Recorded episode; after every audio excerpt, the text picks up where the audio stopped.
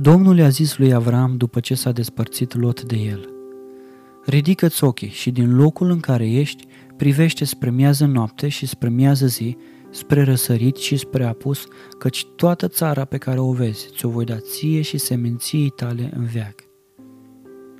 Geneza, capitolul 13, versetele 14 și 15 Binecuvântare memorabilă într-o ocazie specială. Avram pusese capăt unei certe în familie. Te rog să nu fie ceartă între mine și tine, între păstorii mei și ai tăi, căci suntem frați. Și el a primit harul făgăduit acelora ce fac pace.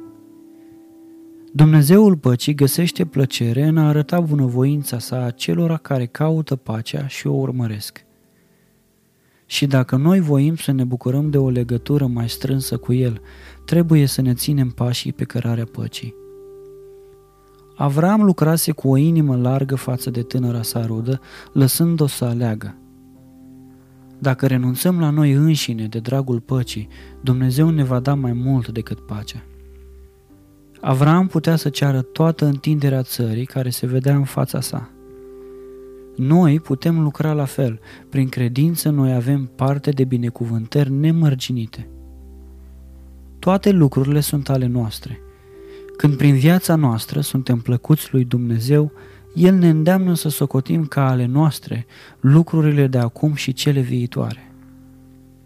Toate lucrurile sunt ale noastre pentru că noi suntem mai lui Hristos, iar Hristos este al lui Dumnezeu. Dragi ascultători, aceasta a fost o meditație scrisă de Charles Spurgeon, intitulată Plăcerea lui Dumnezeu de a da. În continuare, vă dorim audiție plăcută.